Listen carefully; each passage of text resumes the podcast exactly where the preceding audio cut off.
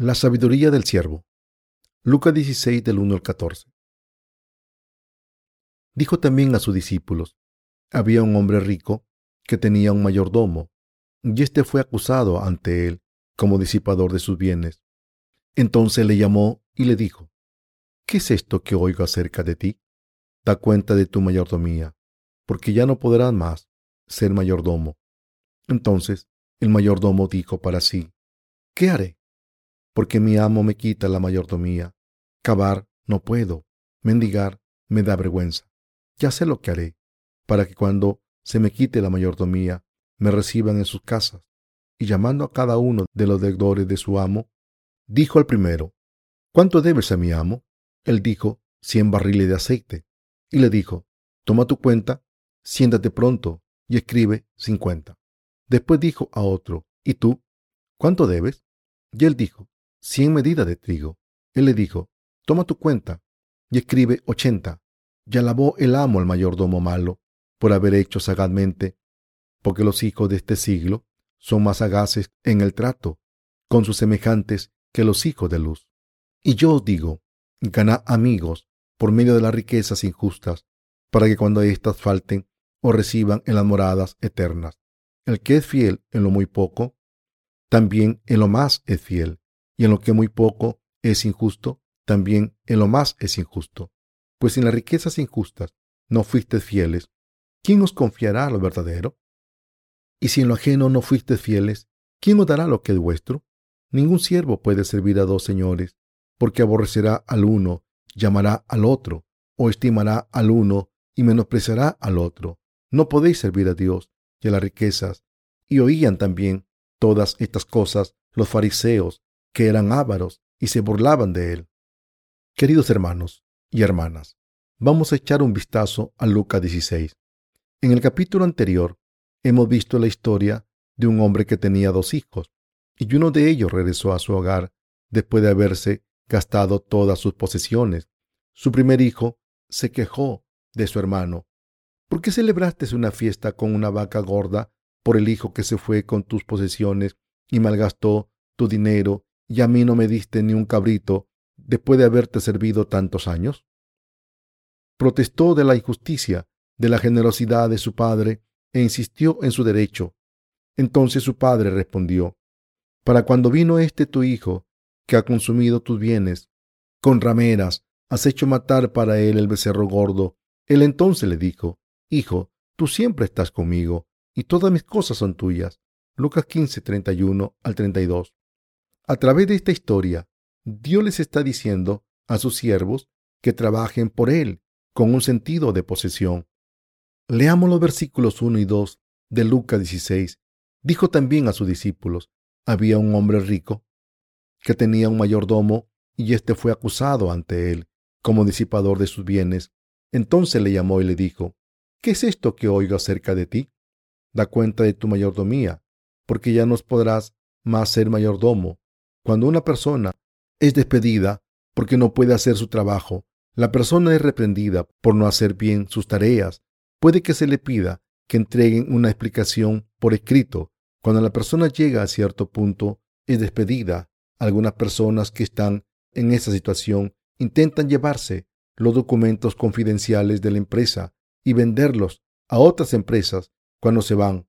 Utilizan los documentos como cebo. Si me contratáis Compartiré los documentos de mi antigua compañía. La gente hace esto. En el pasaje de las escrituras de hoy, un hombre estaba a punto de ser despedido. Supongo que sería un contable. En otras palabras, parece que cuidaba de la finanza de la casa. Como estaba a punto de ser despedido, se preparó para eso y tenía que buscar algo que hacer o algún sitio donde ir. Normalmente, los propietarios de tierras tienen arrendatarios el hombre rico del pasaje de hoy tenía un empleado que cuidaba de sus posesiones. Le pidió que hiciera un inventario de sus posesiones y de sus ganancias y gastos. Cuando el siervo se enteró de que iba a ser despedido, llamó a todos los deudores de su amo, iba a reducir las deudas. ¿Cuánto debes a mi maestro? Cien medidas de aceite. Pues dame cincuenta. Entonces llamó a otro deudor de su maestro. ¿Cuánto debes? Cien medidas de trigo, pues dame ochenta. Así le redujo la deuda sin permiso del maestro. Quiero que todos ustedes se conviertan en siervos sabios de Dios. Hay una cosa extraña. El Señor dijo, alabó el amo al mayordomo malo por haber hecho sagazmente, porque los hijos de este siglo son más sagaces en el trato con sus semejantes que los hijos de luz. Lucas 16:8. El maestro del pasaje no se refiere a un ser humano. Si, si esto hubiese pasado entre un jefe humano y un empleado, el empleado hubiese ido a la cárcel por fraude y falsificación de documentos privados. Sin embargo, el maestro alabó al siervo. El maestro del pasaje de hoy se refiere a Dios. A los ojos de Dios, el siervo actuó con astucia. Aseguró su puesto al ser misericordioso con los granjeros por si acaso perdía su trabajo y tenía que vivir entre estas personas que debían a su maestro. Lo planeó todo con astucia. El Señor no le alabó por el fraude. ¿Creen que le habría alabado si este fraude hubiese sido para su propio beneficio? Dios dijo que era sabio porque se había preparado para el futuro al ser misericordioso con los deudores de su maestro. Por eso el Señor dijo, alabó el amo al mayordomo malo por haber hecho sagazmente, porque los hijos de este siglo son más sagaces en el trato con sus semejantes que los hijos de luz.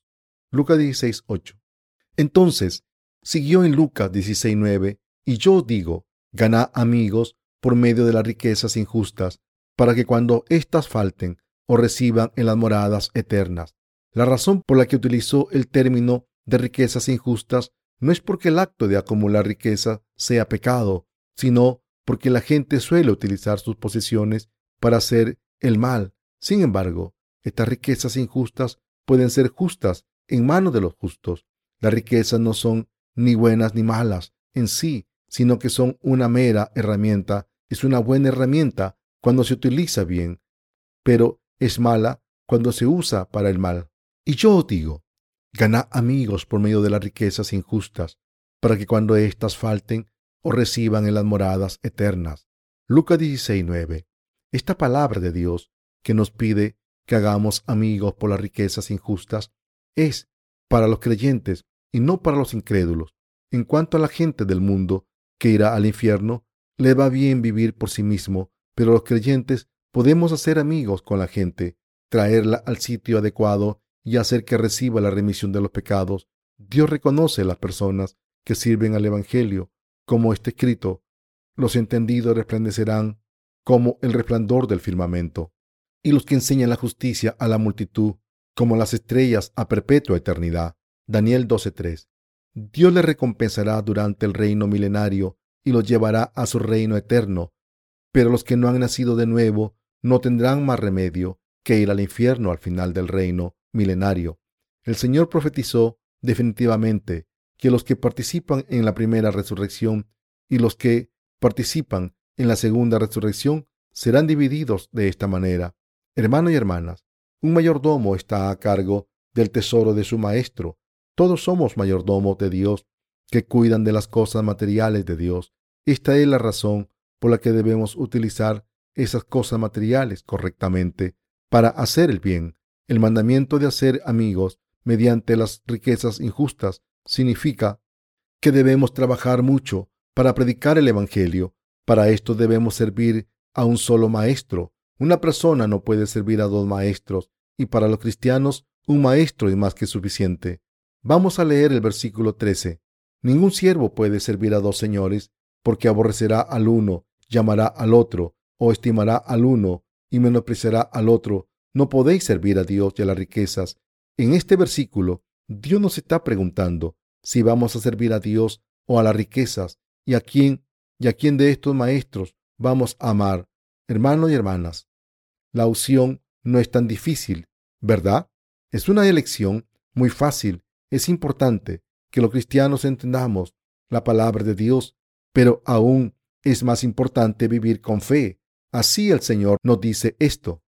En Lucas 15 hay una parábola de los dos hijos. El segundo hijo se fue de casa con las posesiones del padre y volvió a casa después de haberse gastado las posesiones. Sin embargo, el padre acogió al segundo hijo, lo lavó, lo vistió, le puso un anillo y celebró una fiesta. El primer hijo, que había trabajado duro en la casa del padre sin ninguna queja, sintió que su padre había sido injusto y se enfadó. Su padre ni siquiera había matado una cabra y mucho menos una vaca por él, aunque le había servido toda la vida. Pero si celebró una fiesta por el hijo pródigo, es comprensible que el primer hijo estuviese enojado, pero no debemos leer este pasaje de las Escrituras superficialmente, porque está dirigido a nosotros. El segundo hijo en la parábola representa a los que no conocen al Señor o al Evangelio del agua y el Espíritu, y se lo gastó todo, física y espiritualmente. Pero este hijo pródigo volvió con fe en el Evangelio del agua y el Espíritu. Por tanto, Dios dice que vale la pena celebrar una fiesta porque el hijo perdido ha vuelto. Pero ¿qué pasó con el primogénito que había trabajado tan duro? Desde una perspectiva humana, se sintió maltratado, pero desde el punto de vista del padre, lo que le pertenece a él también le pertenece al hijo. Después de terminar la cosecha en este mundo, el primogénito tendrá su porción por esperar. Hermanos y hermanas, los que tuvimos fe, no esperemos que seamos tratados con justicia en este mundo. Por eso Dios nos dice que tengamos paciencia. El Señor nos está contando la parábola del siervo por esta razón. No nos sorprende oír que un hombre no puede servir a dos maestros. Hacer amigos por las riquezas injustas significa predicar el Evangelio con todas nuestras fuerzas. Debemos servir a Dios o a las riquezas injustas. ¿Por quién debemos vivir? ¿Cuál es la forma de vida más sabia cuando el mundo está llegando a su fin? Hay una respuesta común a todas estas preguntas. Servir al Evangelio del agua y el Espíritu el Señor nos contó estas parábolas para iluminarnos con la verdad. Por tanto, es crucial que seamos fieles y leales como siervos del Señor. Debemos saber que Dios nos asigna su obra a los que somos fieles. ¿Cómo vamos a vivir como creyentes en el Evangelio del agua y el Espíritu? Aunque no seamos reconocidos o tratados bien en el mundo como el primer hijo, que trabajó mucho en silencio, debemos vivir con lealtad como siervos, debemos obedecer al Señor recordando que seremos reconocidos y recompensados por nuestro trabajo cuando vayamos a su reino. Por eso, debemos vivir siempre por su reino. Debemos buscar su voluntad. Aunque no recibamos ninguna recompensa del Señor, somos la gente que debe vivir por Dios, como Dios nos ha salvado por la verdad del Evangelio del agua y el Espíritu, ha eliminado nuestros pecados y nos ha adoptado como hijos suyos, nos ha prometido la vida eterna, la felicidad y una vida gloriosa. Debemos ser fieles, aunque no veamos ninguna recompensa inmediata por nuestro trabajo. Debemos vivir así por la salvación que hemos recibido. El Señor nos hace la siguiente pregunta. ¿Cuál es la manera correcta de vivir después de recibir la salvación? Y nos da una respuesta a esta pregunta. No podemos servir a dos maestros. Necesitamos decidirnos y escoger entre servir a Dios o al mundo. Debemos escoger a Dios, por supuesto. No podemos servir a dos maestros. Es imposible servir a dos maestros. ¿A quién van a escoger? Debemos servir al Señor, quien nos ha salvado y cuidará de nuestro futuro, nos bendecirá y nos llevará al reino eterno. Tenemos que hacer su obra hasta que nos llame a su reino eterno. Esto es lo que el Señor nos está diciendo. Desafortunadamente, esto se nos olvida muchas veces. No les estoy acusando de no trabajar, sino que quiero que recuerden que debemos hacer la obra del ministerio, que da gozo a la gente y recibe su amor. Espero que nuestra iglesia se convierta en una iglesia que beneficie a la gente y reciba amor. Nuestro trabajo es predicar el Evangelio y ayudar a la gente orando. Estamos haciendo este ministerio para servir al Evangelio. El mensaje de las escrituras de hoy dice que debemos hacer amigos por las riquezas injustas e implica que debemos predicar el Evangelio y llevar a la gente a la salvación. Esto es lo que el Señor nos está diciendo a través del pasaje de hoy. Cuando preguntamos a la gente si tiene pecados, algunos nos responden que no nos importa, pero aún así debemos predicarles el Evangelio. Para ello necesitamos cosas materiales. Sin embargo, es difícil enviar libros o trabajar en nuestra página web pero es difícil ganar dinero, aunque es fácil gastarlo.